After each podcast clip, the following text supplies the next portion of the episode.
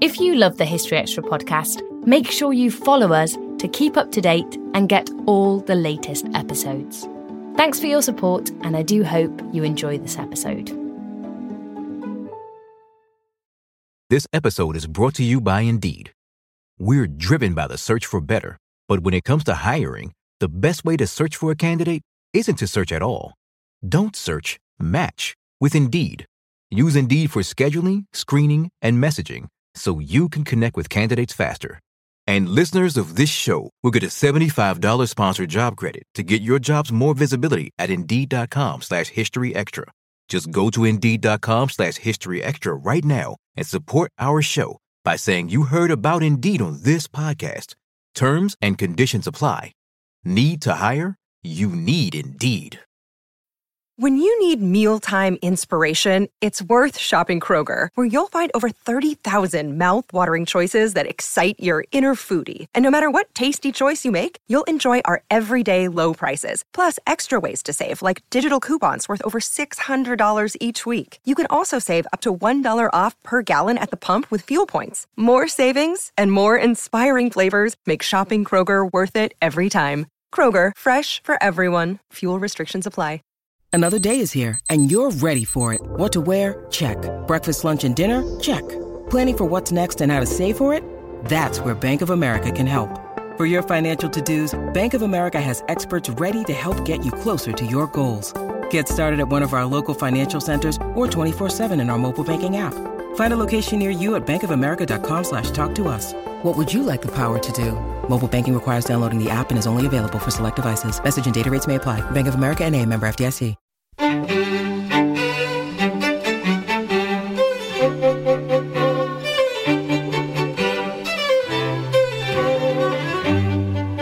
and welcome to the History Extra podcast from BBC History Magazine and BBC History Revealed.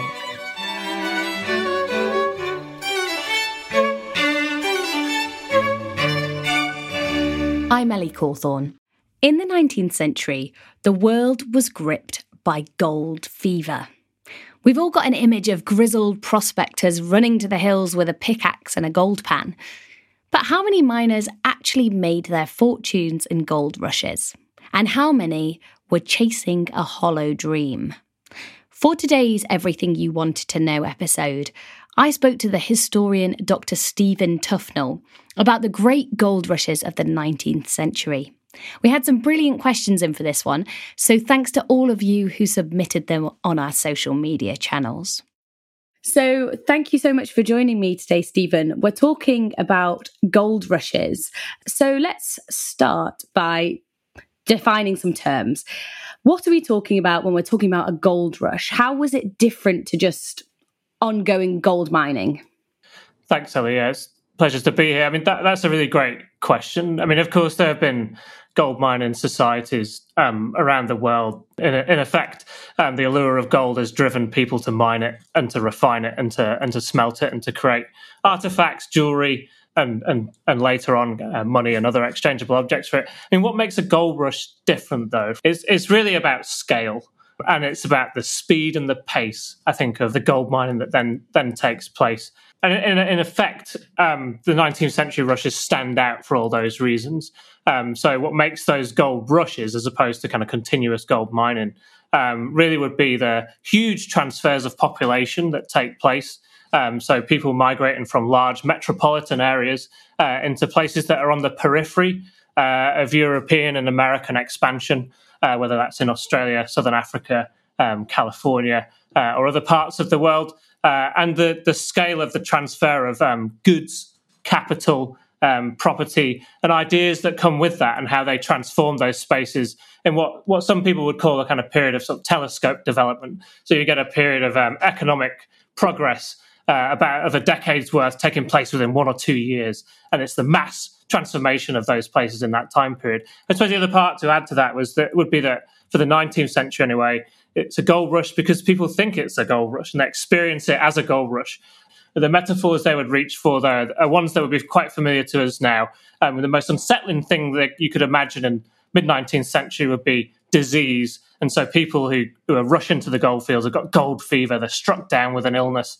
And as the New York Herald, I think, um, quite evocatively described it at the height of the kind of California rush. Um, the public mind had been set on the highway to insanity, um, which is a really telling metaphor for how um, gold would make people, as they termed it, into yellow slaves. So these are people who are obsessed with the search for gold, and I think that is, makes it quite different from those earlier periods of just gold mining. So, what are some of the biggest or most significant gold rushes that we see in the 19th century?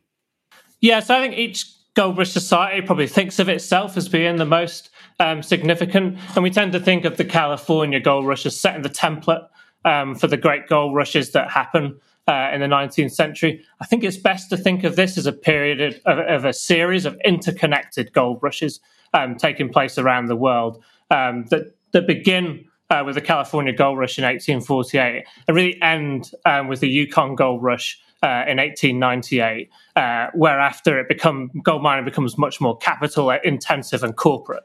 This is a 50 year period uh, in which um, the world is struck by re- repeated gold rushes. And California, really, its significance uh, is not only in the wealth it creates and the, the mythologies around it, um, but it really is the starting pistol for that half century of gold rushes. Um, so, following California, you have Victoria uh, in 1851. Uh, and then between them, really the Western American states, uh, Colorado, Wyoming, Montana, uh, they experience almost 40 gold rushes uh, over that period. And Nevada and California remain in this state of near constant gold discovery. In the, in the decade beginning then 1857 in, in New Zealand, five of its provinces, so Nelson, Otago, Marlborough, Canterbury, and Auckland, they all experienced gold rushes.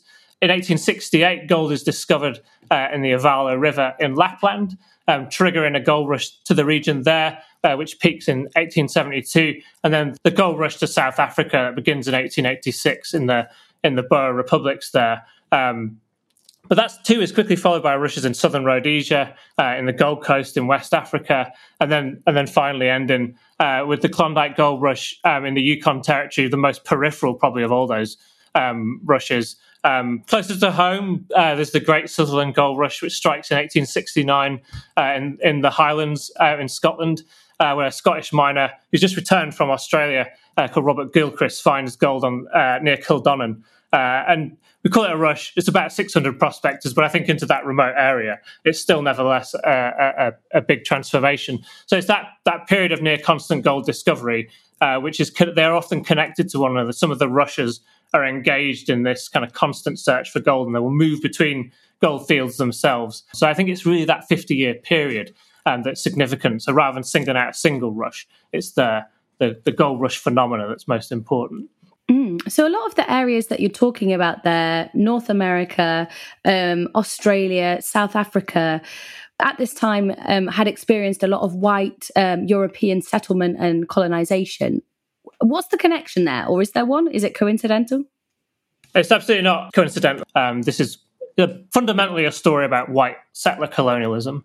And what's happening then is that, particularly under the influence of the British Empire, which is transforming um, the global trading and communication system uh, in the middle of the, of the 19th century, uh, which is making it not easy and not cheap, but easier and cheaper um, to travel longer, long distances uh, and, and into peripheral areas. That's enabling these great battalions of gold rushers to move around the world. The 19th century economy, much as our economy today, is, is a mineral economy. And I think that's a significant part of this. Those new systems of communication and transportation depend on, um, in the case of transportation, coal, fossil fuels. The search for minerals there is important. The telegraph requires copper. And so the search for um, copper there is, matters a great deal as well.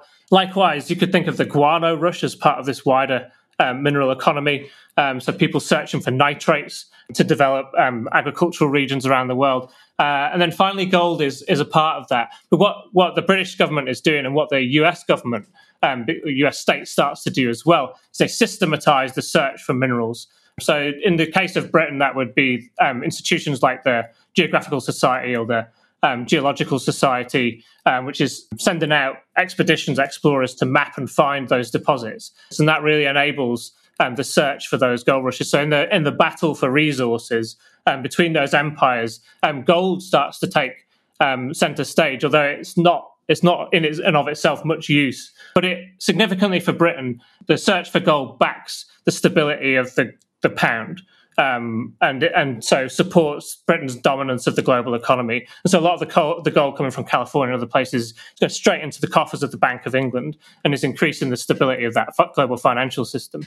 So it is in part a story about chance and coincidence, um, but really it's a story about um, the systematic search um, for those minerals to keep powering um, the kind of globalizing world economy. So now I want to take us to a question that we've had in from Instagram from one of our followers, Marina2018, who's asked How did information spread across the world at this time to encourage people to go looking for gold?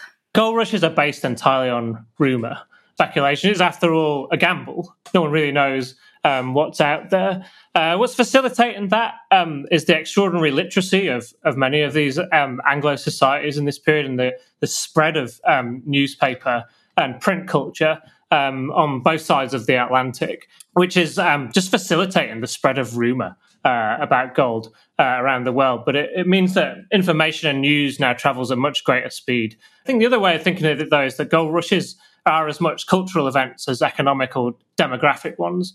And so, on the one hand, yes, there is the um, the newspaper and press, um, and allied to that is the rise of um, advertising um, as well. So when, when, you start to hear rumors of gold, you also start to see then um, that gold it becomes ubiquitous in newspaper advertisements. It sells it sells copy, uh, and the gold is advertised everything from uh, root beer um, to kind of quack medicine cure-alls to products like goldometers and gold grease, uh, which is supposed to help you in the search for for gold. Um, and in the case of the gold grease, you're supposed to rub that all over your body uh, and then roll down a hill in California, um, and and it would, it would you would attract the gold that way. But then the you know the cultural phenomena sort of spreads out ever, ever more widely, and travel accounts, um, gold rush travel accounts published in this period are a key part of the culture of Russian and shape the perception of what a rush is given all the migration, the, the letters going back and forth between families, also an important part of that information network that's spreading information around the world. Um, and then um, by the time you move into the late 19th century, um, the telegraph is making the spread of information much, much quicker. I think the key part about the telegraph, though, is that it's expensive. And so um, it, it, sort of works hand in hand with the increasing corporatization of mining. Um, so the finances who can afford to share information over Telegraph hoard it for themselves uh, and start to develop mines outside of a kind of rush phenomena. Yeah. So, what can you tell us about those people who responded to these rumors and decided to go to find gold? SM Paley on Instagram has asked about the role of Chinese immigrants in the California gold rush. Um, and I wonder if you could broaden that out to tell us a bit more about the participants in these rushes in general. Yeah, absolutely. I think um, the typical image of a gold rush would be a kind of single white man, probably bearded, um, probably with a pan, uh, and a kind of lone prospector. And it speaks to, I think, powerful ideas about the, the notion that you you know you can individually make it big uh, in the gold rush. I think that is largely a myth, though, I'm afraid. But th- there's a truth in it in the sense that they're overwhelmingly white Anglo male settlers. Um, these are societies that are fundamentally often um, very male. If you think of California in the 1852 um, state census, census, the population is 92% male. Um, the female population then increases to about 40% by 1860, so it does rise quickly, but in the initial period, they are overwhelmingly male. So these are places that come to be dominated by white Anglo males. Uh, this is a story change over time, though. I think when the California rush begins in particular, I mean, the first rushes are not um, white Americans. Um, there'll be um, Sonorans, uh, Yaqui Indians uh, from the northern part of Mexico, uh, and from and Californios. Um, so these are settlers who have moved into the state a long time before the rush. Um, so we think there are probably around ten thousand uh, Mexicans and Yaqui Indians who be- who begin the California gold rush. And the, the population remains fairly cosmopolitan. So they come from Chile, from Peru, other parts of South and Central America. Uh, there are also Australians and New Zealanders in, in California. Um, but about a quarter of the population, though, be um, Chinese migrants. And that remains stable across gold rush societies um, around the world. So I think uh, of all gold rush migrants, uh, a, qu- a, quarter of Chinese in general. If you're in the Australian colony of Victoria, 18, 1859, sort of eight years after the rush begins, um, there are 42,000 Chinese miners uh, in that colony. It's about one in five of the men then are Chinese. Uh, before in Queensland, about two decades later, you're looking at a population ratio of around 17,000 Chinese to 1,400 um, people of European origin. So they, they are a large, a very large part of the um, population. So how do we explain that? Because it's it's a long way to go from China to North America or to Australia. Yeah, I mean, it's, they're part of this bigger imperial drama that we've been talking about already. Um, so what's happening in the, these are largely migrants from the um, southern coastal coastal provinces of Lake Qing China. Two things are happening. So in part, it's about the instability of those provinces following the Taiping and the lesser anti-Manchu rebellions, which increases the appeal of migration overseas. So when they hear about um, Old Gold Mountain, which is California, or, or New Gold Mountain, which is Australia, um, the appeal of migrating and moving is very, very strong. But that's only possible because of the treaty port infrastructure that the, the British Empire and others have in, have created in those in those regions. These are not um, economically deprived people, though necessarily. Um, these are prosperous, outward-looking uh, young men uh, who are seeking new opportunities around the world. Um, so they're they're very well organised. I think there's a myth too that they tend to be kind of contracted single men, sometimes dismissively called coolie labor, but they're in fact very well organized. They work in companies, they work very collaboratively together. And they're responsible for some of the transfers of technology that take place between um, goldfields too. So it's Chinese miners who bring the long tom, uh, which is a large sort of sluice box uh, with a chute at one end where you pour the water and gravel down and a kind of filter or riddle at the other where you can sort the gold and the stones. And they become commonplace across goldfields, but they're, they're largely moved with the Chinese miners. I think what also is important here, though, is that though they're 25% of all gold rush migration, this is a very small proportion of the total migrants leaving uh, Fujian and Guangdong uh, provinces. Um, but what matters is that their appearance on these gold fields and the perception um, that more China, Chinese miners will follow really starts to shape Goldfields culture and society. And you see quite quickly in California, foreign miners' taxes introduced to try and push them out of the, the richer kind of gold mining areas and to reserve those for white Anglo-Saxon miners and those who are, will, are deemed to become kind of future Republican leaders in the in the in that state. And you start to see more broadly a kind of anti-Chinese uh, sentiment, um, um, political movement in all of these gold rush societies, attempting to exclude them from uh, Goldfields life. Um, so at the same time that empires are creating the technology and infrastructure uh, for mass migration, they're also erecting new borders and boundaries to control the mobility of undesired um, peoples as well. So they're, they're part of that bigger, I think, imperial drama.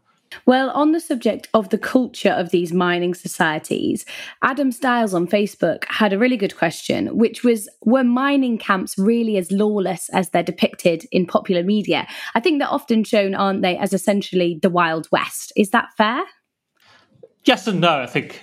Um, they are they are incredibly violent uh, often but they're not lawless. So I would say, reading any account of um, life in California, you will find um, evidence of um, claim jumping, of incredible violence upon one another, whether that's um, with, with, with firearms or otherwise, uh, and also kind of re- retributive violence. So um, this, I suppose, is where the, the distinction between violent and lawlessness starts to creep in. So there be vi- there is violence in the absence of um, police authorities in the early parts of Russia's. Miners themselves often take it upon themselves to police um, those communities, and they they elect sheriffs or alcaldes, as they're known in, in um, California, um, to start to police Goldfields' behavior.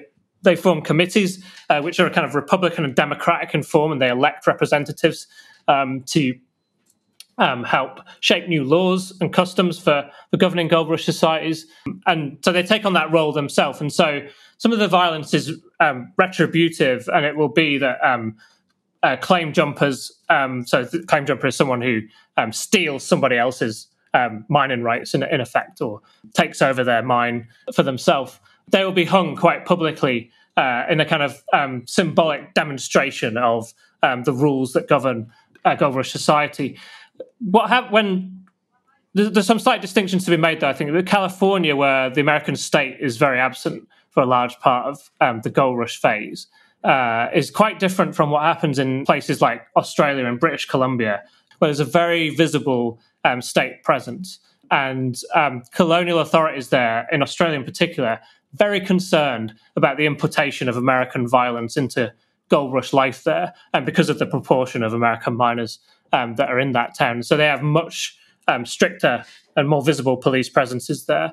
Um, and of course, the, the land there is all owned by the crown and granted to um, the miners. So there is a, a, more coherent system for governing the claims. Um, but the fear of that American style violence really shapes their response to gold rush societies. You sort of see that in the aftermath of the um, Eureka Stockade, uh, which is a rebellion in a town called Ballarat, uh, which is just outside of um, Melbourne and is probably the centre of gold rush life in colonial Victoria. Uh, there was an attempt by American miners and others to overthrow the local government and create a republic. But quite quickly, the authorities clamped down on that stockade uh, and uh, then quash it with quite violent uh, retributive public hangings of the leaders. So the first of those people to be hung there is a black American who's migrated um, to uh, Melbourne and is, is, is, identified as one of the leaders of that rebellion. So they're they're lawless. They are they are violent, um, dangerous places to be. Um, in part, some of that is to do with the like the composition of gold rush societies as well. If you think about um, California, um, some of the, the first Anglo miners to arrive are people who've jumped ship. Um, so one of the impacts of the California rush is it, it signals the death of the California of um, um, the United States Pacific trade. And so, if you were to visit San Francisco Harbor in 1849, you'd see the rotting hulks of around 600 merchant ships there, where the crew have all fled to the gold fields. But they take with them a very violent crew, um, kind of crew culture uh, that is um, revolves around gambling. Uh, and um, you know bawdy acts of violence, and so some of the some of the culture, uh, the ma- hyper masculinist culture of Goldfield societies is is shaped by that. And what you see too, though, is a clash though between those early migrants, um, the kind of working class men uh, who jump ship, and then the later migrants who arrive from the East Coast United States, who are more middle class, bring with them a whole set of values about what social life should be like and how society should be governed. And so then there's a there's a male struggle over the future of that society. And the vigilance committees in San Francisco in um, the early 1850s are a, a visible manifestation of that, where uh, local populations try to root out so-called criminal gangs, bring order to those places. And the, the chief target, ironically, while Australians are targeting Americans, uh, Americans start targeting um, so-called Sydney Ducks, alleged convicts who've come from Australia into the state. And so they're punished quite quickly for that. So gold mining societies are essentially gentrified over a couple of decades. I think that's a nice way to put it. Um, because so many of the migrants are middle class, gold mine migration is incredibly expensive. So it's out of the realms of possibility for most working class men to do it. And you're probably spending upwards of four hundred to five hundred dollars for kit of kit um, to get yourself to California, and that that just excludes a large proportion of working class men. But yeah, they take with them a whole set of values um, about what work is, about what crime and disorder look like, and how a society should be organised. Uh, they take that with them, and it's um, stability is brought to those those places. Still to come on the History Extra podcast. Miners are addicted, I think, to the gamble of doing that, and reading their um, journals um, can often be quite a bruising experience of miners saying, "Well, I didn't really find anything today. I rocked the, I rocked the cradle all day, and I, you know, I found a couple of flakes. They're, may, they're worth maybe a dollar, but, but, you know, you never know. Tomorrow, I might, I might get something." This episode is brought to you by Indeed. We're driven by the search for better but when it comes to hiring, the best way to search for a candidate isn't to search at all. Don't search, match with Indeed. Use Indeed for scheduling, screening, and messaging so you can connect with candidates faster. And listeners of this show will get a $75 sponsored job credit to get your jobs more visibility at Indeed.com slash History Extra. Just go to Indeed.com slash History Extra right now and support our show by saying you heard about Indeed on this podcast. Terms and conditions apply. Need to hire? You need Indeed. We don't always realize just how much our negative thoughts and experiences stick with us and weigh us down. You may find your brain constantly running through a highlight reel of bad moments. That comment your friend made last week that hurt your feelings, that frustrating thing your mum does, or that silly thing you said in a meeting. Maybe it's time to get it all off your chest. Whether it's a tiny annoyance or something much bigger, talking about it can give you some relief and lead you to a potential solution. That's where therapy comes in. It's a safe space to share whatever's weighing you down and learn to process it so your internal highlight reel can focus on the good stuff. And BetterHelp offers affordable online therapy on a schedule that works for you. Connect with a licensed therapist by text, phone, or video call. Start the process in minutes and switch therapists anytime. Let it out with BetterHelp. Visit betterhelp.com slash historyextra today to get 10% off your first month. That's betterhelp, H-E-L-P dot com slash historyextra. So, one of the things that come up again and again when you've been speaking are these questions of rights and claims. So, let's just cover that off. Um, if me or you, more likely you as a man, turned up to um, a mining field, what rights would we have to start digging? And if we found anything, what claims would we have to keep it? This varies hugely from place to place. In California, um, because the, the, the, gold mine um, doesn't resort to the crown, you have the right to to keep it and do with it what you will, um, sell it or otherwise, um, uh, or gamble it away, as is often the case, um, or even as is typical too, um, the, the, gold you make it probably acts like a wage. Um, so m- most miners are not making huge amounts of money, and they're probably just covering their costs every week with the, the flake gold that they find. Um, so you you can keep that, but there is a system of um, you apply for a license to mine particular plots, and you'll pay a fee to do that. So th- there's a, a, startup investment cost for doing that. In Australia too, you would apply for a license to mine, and you'd be given a particular claim. Hence the violence that often comes with that. I mean, people get jealous of the fact that two claims down, someone is getting a lot of gold out of it, and you're several hundred meters away, and you're getting very little. Um, so it is essentially a lottery in that respect. But the Crown has the right to the gold in British colonies. So usually you sell that to the Crown um, and they, they take it away. But it's the story there too, a similar story there too, where um, most miners in Australia are making what would be called kind of they're they're working what's called tucker ground, so enough to make their days living, but not nothing more than that. Well, that leads us on quite nicely to a question from Adam Stiles again, who said, In a gold rush, on average, what percentage of miners actually made any real money from their activities? You're suggesting here not that many. Yeah, a very low percent. Um, as I said, um, if you're in California, um, the most you're making is about a dollar a day um, for many miners. But bo- this is the dilemma that they face. Board and lodging might cost as much as three dollars a day. Um, so they, th- this is why the, the image of the lone prospector sort of gives way to cooperative, collaborative work, becomes much more cost effective to work together in companies. Um, and so Chinese miners and and white miners and other um, miners are, are, largely working in companies for that reason. It's the same. I mean, because it is a gamble, um, very few make it rich, as it were. But there are always stories of people who do. So the the famous one is in 1848. 39 year old Scottish miner, another Scottish miner um, called James Brookmyer, who was then farming in Pennsylvania, uh, sells up his farm, uh, goes to California. Um, by 1852, he's returned. Um, so four years later, he's returned to Pennsylvania with $15,000 of gold dust. The likes of the Brookmyers are few and far between. I think most people are making enough um, to live. And so the great disappointment for gold rushers is that um, they're tr- in trying to free, like, free, like flee wage labor. They end up in a situation where they are essentially working for wages again. But the, part of the point is that the stories about Brook, Brookmyers and others that may be apocryphal are exactly why people are, are, are Russian, though. It's just a longed for hope that you might be the one uh, to do that that is what is what's driving people. And so they're miners are addicted i think to the gamble of doing that. And reading their um, journals um, can often be quite a bruising experience of miners saying well i didn't really find anything today. I rocked the, I rocked the cradle all day and i you know i found a couple of flakes. They're, may, they're worth maybe a dollar. But but you know you never know. Tomorrow i might i might get something. And that's really what's driving them on. Um, so in a sense i mean the question is a good one because it just shows the the um, irrational um, kind of gam- gambling nature of uh, of the go- of gold rush societies. But the money is there to be made um, in in gold rush societies. Um, it's just not from the gold.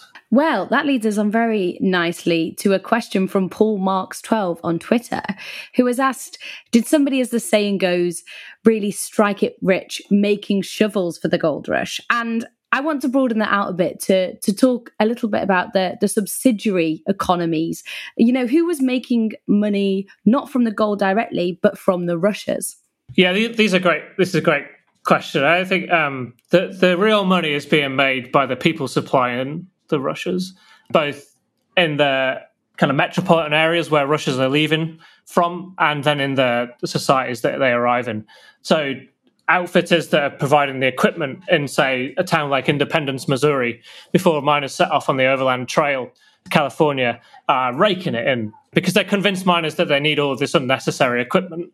And it's equipment that they can't really carry over such a vast distance effectively. So, yeah, mo- most people are making money on the in, in the kind of tertiary economy of the gold rush. So, outfitting, um, in um, board and lodging, in supplying food, and um, uh, in the in the kind of um, travel industries that, that support it. So in the the steamship or the sail ship routes and things like that. Early, um, a lot of money has been made too in um, in the land speculation that accompanies gold rush, and particularly in places like San Francisco. Uh, and Denver, Colorado, or Melbourne, where they're often these places are often described as sort of instant cities, where suddenly a, a city booms overnight. So the early movers who buy up city plots see that their land gains enormous value. And a famous example would be someone like William uh, in San Francisco, who invests $2,000 in 1846 in city land. And by 1855, he's seen uh, that that investment rise to $27,000. So it's really, they're, they're cashing in um, on it there. Um, I mean, what's funny, I suppose, is that um, contemporaries themselves are alert to this. So critics of the gold rush would say um, you know the problem with gold rushes is that people are making money off the rushes, and there's a sort of parasitic economy um, fueling um, their desire and, and, making money out of them. Um, uh, the Sydney Herald once described it, you know, um, in an article it was titled "How Gold May Best Be Extracted," and it had a one-sentence um, summary of it um, by supplying at exorbitant prices the wants of those who gather it. So th- th- that's where the money's being made. But huge, I mean, huge firms develop around this. Um, the, the, these sort of industries. I mean, the most famous example, and probably many listeners are sat right now in a pair of Levi's jeans.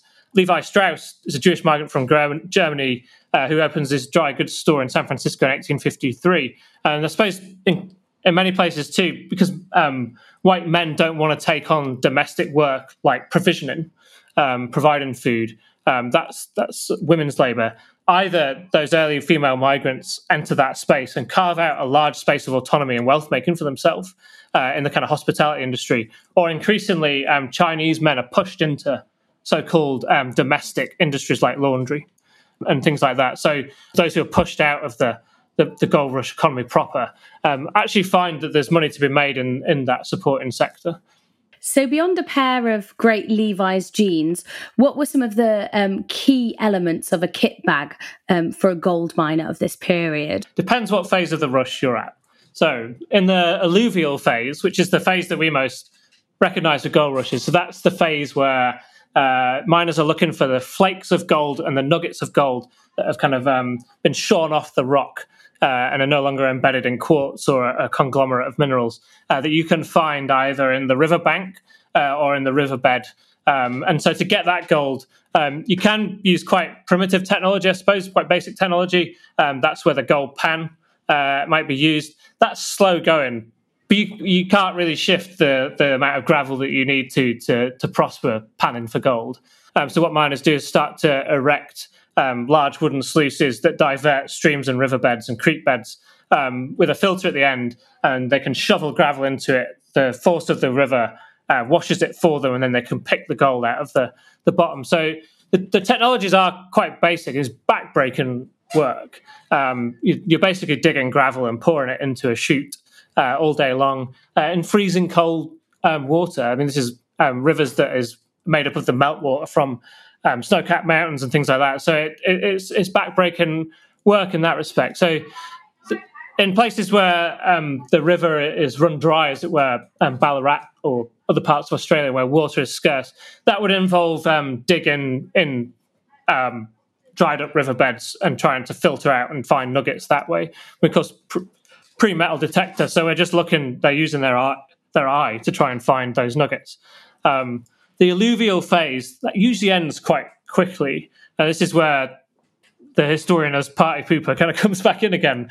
Um, so by 1853, that that part of the rush is over in California, and there's a transition to what's called hydraulic mining.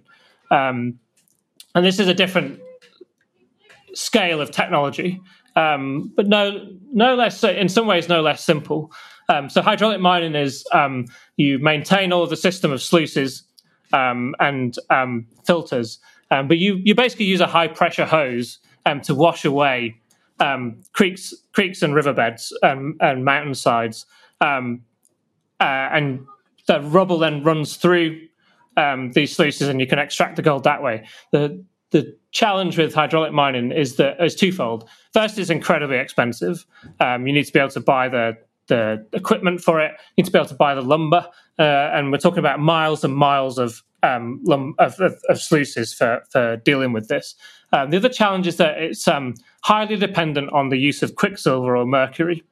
Um, so you, what you put in the bottom of those sluices is mercury to bind to the gold and make an alloy. Um, because w- once you've entered this phase, uh, the concentration of gold in the rock is much, much finer. Your eye is not enough. You need something to kind of catch it. And that has disastrous impacts on um, the ecology of, of California. And so there are even today advisories on um, California rivers that you shouldn't eat the fish um, because of the concentration of methyl mercury uh, in the fish's brains um, and their body that um, that may may cause problems for for humans. So it's incredibly destructive process. It, it wreaks environmental devastation, as does the deforestation that's required there. Not not only um, that they're washing away um, ecosystems and creeks and, and rivers and rediverting them, um, flooding rivers with huge amounts of debris that's then causing flash floods further down the stream. But the deforestation of places like Oregon and Nevada um, for um, hydraulic mining is is vast. So the, there's another way of, um, I mean, the other technologies used, they, they, they become more and more complex over time. And the complexity of the technology increases with the complexity of the geology. And so by the time you get to the South, um, to the South African um, gold rush, you enter a phase of quite quickly of corporate mining. Because the problem there is that there is huge amounts of gold in, in South Africa. It's probably the richest deposit um, in the world, um, but it's trapped in the rock in very fine particles at low concentrations. So you have to process enormous amounts of waste rock to get the gold. And that requires, again, huge amounts of money um, to both employ the laborers uh, and um, erect the equipment, um, but leads to new types of technologies to process it. So a gold mine in California, which may involve the washing away of, of land with a high powered hose, looks very it looks very different in South Africa, where this is a deep level mine. Mine shafts probably sunk to around um, 400, 600 feet um, with the rubble, the waste rock being brought to the surface. And then it is pounded to a fine dust by these huge, what are called stamp mills, which is effectively just a, a large weight. It goes up and down and crushes the rock into a fine powder. That powder is then treated with cyanide to extract the kind of fine particles of gold from it, and it's then separated.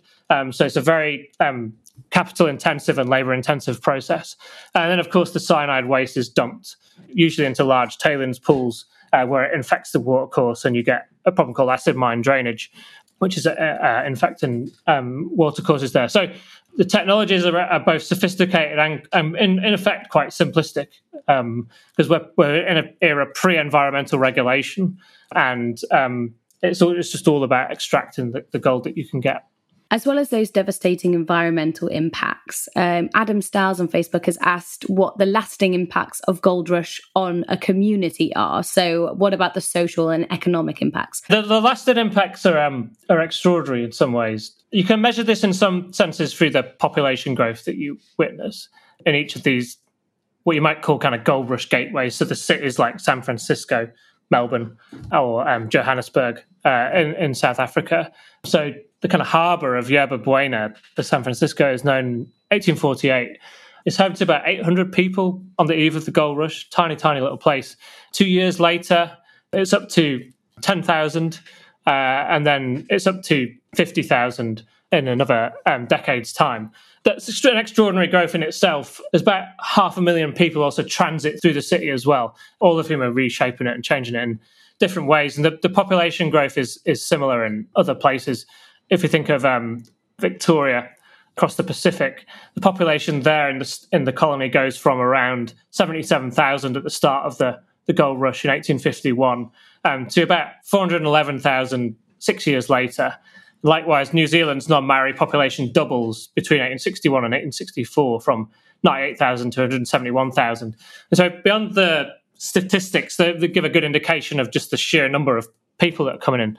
The societies that are created, um, but they, they really do have to create themselves um, overnight, and it leads to all kinds of kind of ad hoc developments. And so, all of downtown San Francisco is really built out of, a, of the backfilled harbour. So what happens is there's a shortage of space in the city. You need hotels, you need housing, you need storage and warehousing facilities, uh, and all of those abandoned ships in the harbour that I mentioned earlier. Many of them are demasted, so they cut down the, the masts, they bring them close to the shore, and they build out um, wooden walkways to the ships and use them as part of the the kind of city's infrastructure. And then what happens over time is that just a huge amounts of trash um, fill up between the ships and the walkways, and they become part of it. It's, it's like reclaimed land and it becomes part of the downtown area. It's sort of fancifully described as a Venice of pine um, by by native San Francisco San Franciscans. Uh, and they they often um, um, point out how the um, the streets will sway with the ebb and flow of the tide. But I think it's it's really a quite um, chaotic place. In the case of Melbourne, it becomes known as the kind of tent city because the population booms so quickly and there's a shortage of building materials. Um, everyone lives in in, in tents, um, and so um, just on the city's limit, most of these gold rushes and the the families supporting them uh, part of that um, tent city. So the places themselves um, go through periods of rapid and turbulent growth. What's a, the other interesting impact, though, is to think about the impact on the societies that sent them. So, there's a well-known phenomena um, in Britain in the East Coast of the United States and elsewhere, gold rush widows. So these are the families left behind, the women left behind by the gold rushes. It raises fears about the abandonment of vulnerable women uh, and the lack of a male head of household to, to support those those families. Um, and many of those women are, are doubtless abandoned. Um, these men either die on the passage or don't return or just flee. Um, some men are sending remittances, back to those um, to those families and, and people. What, what's also happening though is it's opening opportunities for some women to begin running their household in more explicit ways. So there's a famous set of cartoons from the Victorian gold rush in Australia that depicts the impact of gold rushes on those women that they're now having to chop wood, um, start fires, um, manage the farm. Um, so it's a sort of classic story, I think, of both expanding and collapsing rights for for women in those societies. And we've also had a really interesting question in from uh, Jane Elsmore on Facebook, who's asked about the impacts on Indigenous populations. So, what can you tell us about that? You know, in effect, the greatest piece of luck in US history in, in California, it's really um, the greatest indigenous disaster in the nation's history. So, the native population of California, so these are Yuki, uh, Nisenan, and Concow Indians, uh, is about 150,000 in 1848. That's already declining. It's seen a drop of around 50% um, since Spanish settlement in the 17th century. But even still, it's nowhere near the cataclysmic drop in numbers that occurs with the uh, with the gold rush. Um, so it, shrink, it shrinks by two thirds in six years after 1848, and that 150,000 is down to around 16,000 in 1880. So that's a decline of about 90%. Lots of things are happening here in part, this is about the destruction of native foodways and lifeways.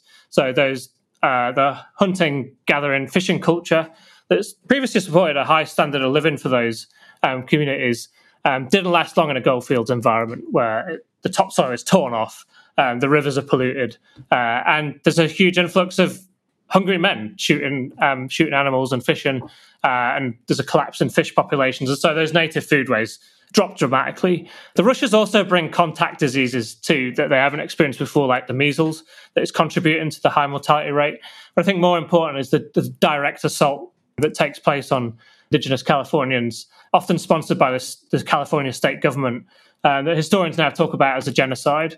That there's a systematic attempt to stop the spread of those peoples, to stop their survival, to stop them reproducing. So in the Round Valley, which is sort of north of Mendocino in Northern California, there are government backed militias um, who go out to hunt Indians, which contributes to that population decline. Gold rushes can, you know, some of the early California banks, you can take out a bond and invest in one of those militia groups. So the militia will be paid for the for the amount of people that it it kills, and so you get a return on your investment for that. Um, so it's a cataclysmic decline and ge- genocide of those peoples. The story is similar in other places. Uh, in Victoria, there's a similar story of the destruction of, of native foodways. And we think that there are kind of subsistence agrarian societies. The gold rush pushes those populations over the edge. It's a slightly different story, I think, in, in South Africa, where the capital intensive and labor intensive nature of that corporate mining means that the solution to controlling costs is to try and employ people as cheaply as possible. And so they turn to black African labor uh, as the the kind of manual labor of those mines. So about ninety percent of the labor force is made up of black African uh, miners. What happens there is that the recruit mine recruiters are sent out, found out across southern Africa, uh, and recruit miners from uh, indigenous communities, which are themselves undergoing this transition from kind of pastoralism into kind of industrial uh, economies, and bring them to the mines. They then need to control that labor, um, so they start to erect kind of mining compounds. These are housing spaces to keep the miners in place and make sure they work out their contracts. And they start to introduce pass laws and liquor laws, so banning them from drinking and make it making it so that black Africans have to show their pass when they, when they move about those spaces. You start to see the emergence of kind of apartheid being created uh, out of the gold mines. So these are unskilled migrants that they're they're bringing in, they're destabilizing those black African societies, and it's contributing to the revolutions already taking place in southern Africa as um, groups like the Zulu and others fight one another for control of those spaces. The arrival of mining destabilizes that area further, uh, and uh, white settlers then start to take advantage of that destabilization and in southern Africa, especially in Matabeleland and Mashonaland, which is to become Rhodesia, where they're drawing miners from as far away as Mozambique and by 1910 as far away as sort of Central Africa, the Congo. So they're really redrawing the pastoral life and economies of those places. And by 1910, that recruiting system is delivering about 200,000 black miners to the mines every year. So it's huge, you know, just a huge movement of people into a very um, harsh supervisory surveillance kind of labor system. Um, so the impacts on indigenous peoples are, I think, dramatic. Would be a very uh, narrow way to frame it. It, it. it utterly overturns previous communities. So I've got a final few questions for you now. So the Golden from Golden on Instagram has asked which gold rush generated the most wealth in history. Yeah, this is a good question. I think there's an easy answer to this. I'm gonna I'm gonna stick my head on the block though. I'm gonna I'm gonna say it's the South African gold rush, simply because it's the it is the most mineral rich um, of of all of those strikes. Uh, produces by by the turn of the 20th century is producing 40 percent of all the world's gold, which is a phenomenal amount at this point. I mean, we haven't said actually. I mean, you know what what's happening with those with this 50 year period is you know more gold is mined in that 50 years than in the previous three millennia uh, of world history. And South South Africa really is the centerpiece of this. Where's the money being made though in, in South Africa? It's not being made in the mines. It's being made in the city of London because one of the other effects of gold rushes is they birth all kinds of new economic technologies and arrangements. And what happens is there's a boom in kind of company promotion on the London Stock Exchange. Everyone's claiming they have a, a gold rich mine. Uh, and um, speculators are then gambling in this this process, but they're, they're generating phenomenal amounts of wealth. And so, in, in, terms of like pure income generation, it's probably the South African um, gold rush. Uh, but I think in, in each place, each one of these rushes really is um, is speeding the transition to a mineral economy um, that we now live with today. So I think they're all you know key in that process of um, you know entrenching our dependence on mineral output um, for the global economic system. So, one thing that um, Andre Cito, 83, and AgroBiodiverse have asked um, on Twitter and Instagram is about the end of gold rushes. Have they ended? Do they still happen? And if not, why don't we have them anymore? Yeah, I love thinking about this. Um, I think uh, in classic historians fashion, then the answer is yes, they haven't, and no, they haven't. The, the formal ending of like the gold rush in which the participants understood themselves as participating in a gold rush is probably the Yukon rush in 1898. I mean, the, the, sign that they're ending then is that even by that point, the miners are nostalgic for a previous era of gold rushing, uh, which is not dominated by large corporate enterprise. in in the sense of like the classic gold rush, yeah, it's probably over. I, I think though that we still see we do still see rushes. Um, I mean, the one the more recent ones would be sort of the shale gas rush, where the yes, it's in part dominated by obviously by Canadian corporations, but you see a similar sort of like influx of um, uh, of men uh, into those areas, all kind of prospecting, seeking to get rich from the economies there. It's just that the kind of like the te- the canvas tent has been swapped for a switched for a trailer or a kind of RV. But the, there's a similar like, mass migration of people to that. So that's one type of rush. I think we're about to see one, um, and this will be deeply, deeply contentious. Uh, uh, and that will be an, a rush for undersea mining. Um, so there's an estimated 600 trillion pounds uh, of mineral wealth on the ocean floor, which takes the form of what are called nodules. And so these are um, big mineral deposits, like large rocks um, that are formed near, usually on the seabed near underwater vents, which are mineral rich.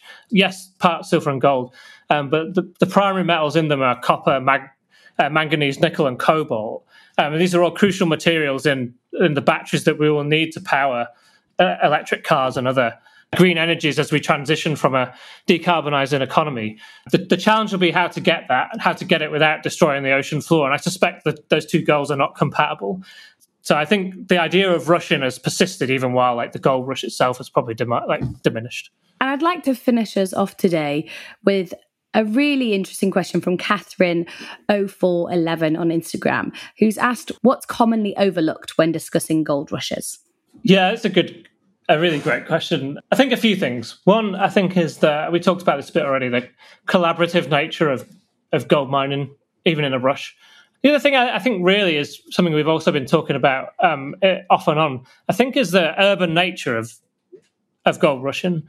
So while the, yes, the, the, the gold is being mined in these sort of hinterland areas, actually it's really dependent upon a series of interlinked kind of what we call what call kind of gateway cities and they take a number of forms. They might be like mass transit ports like Liverpool or London uh, or Hong Kong, uh, but there might be kind of the incoming seaports like um, San Francisco or Melbourne. But I think also important are those that mushroom up and are developed on, on the frontier of extraction, like Sacramento in California or Johannesburg in southern Africa or even um, Denver, Colorado.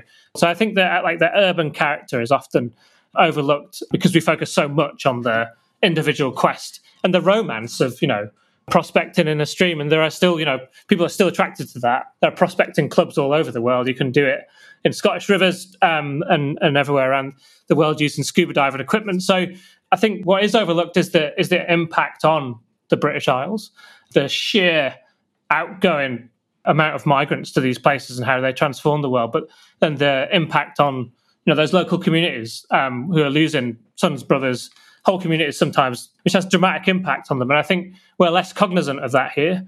But there, there's a kind of, excuse the pun, a kind of rich mine of information about, you know, just how important they are to local life.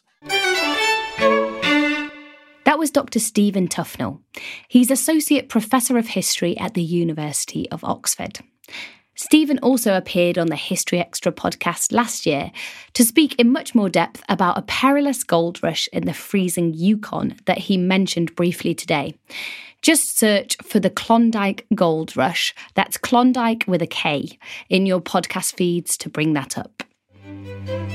Thanks for listening. This podcast was produced by Brittany Colley.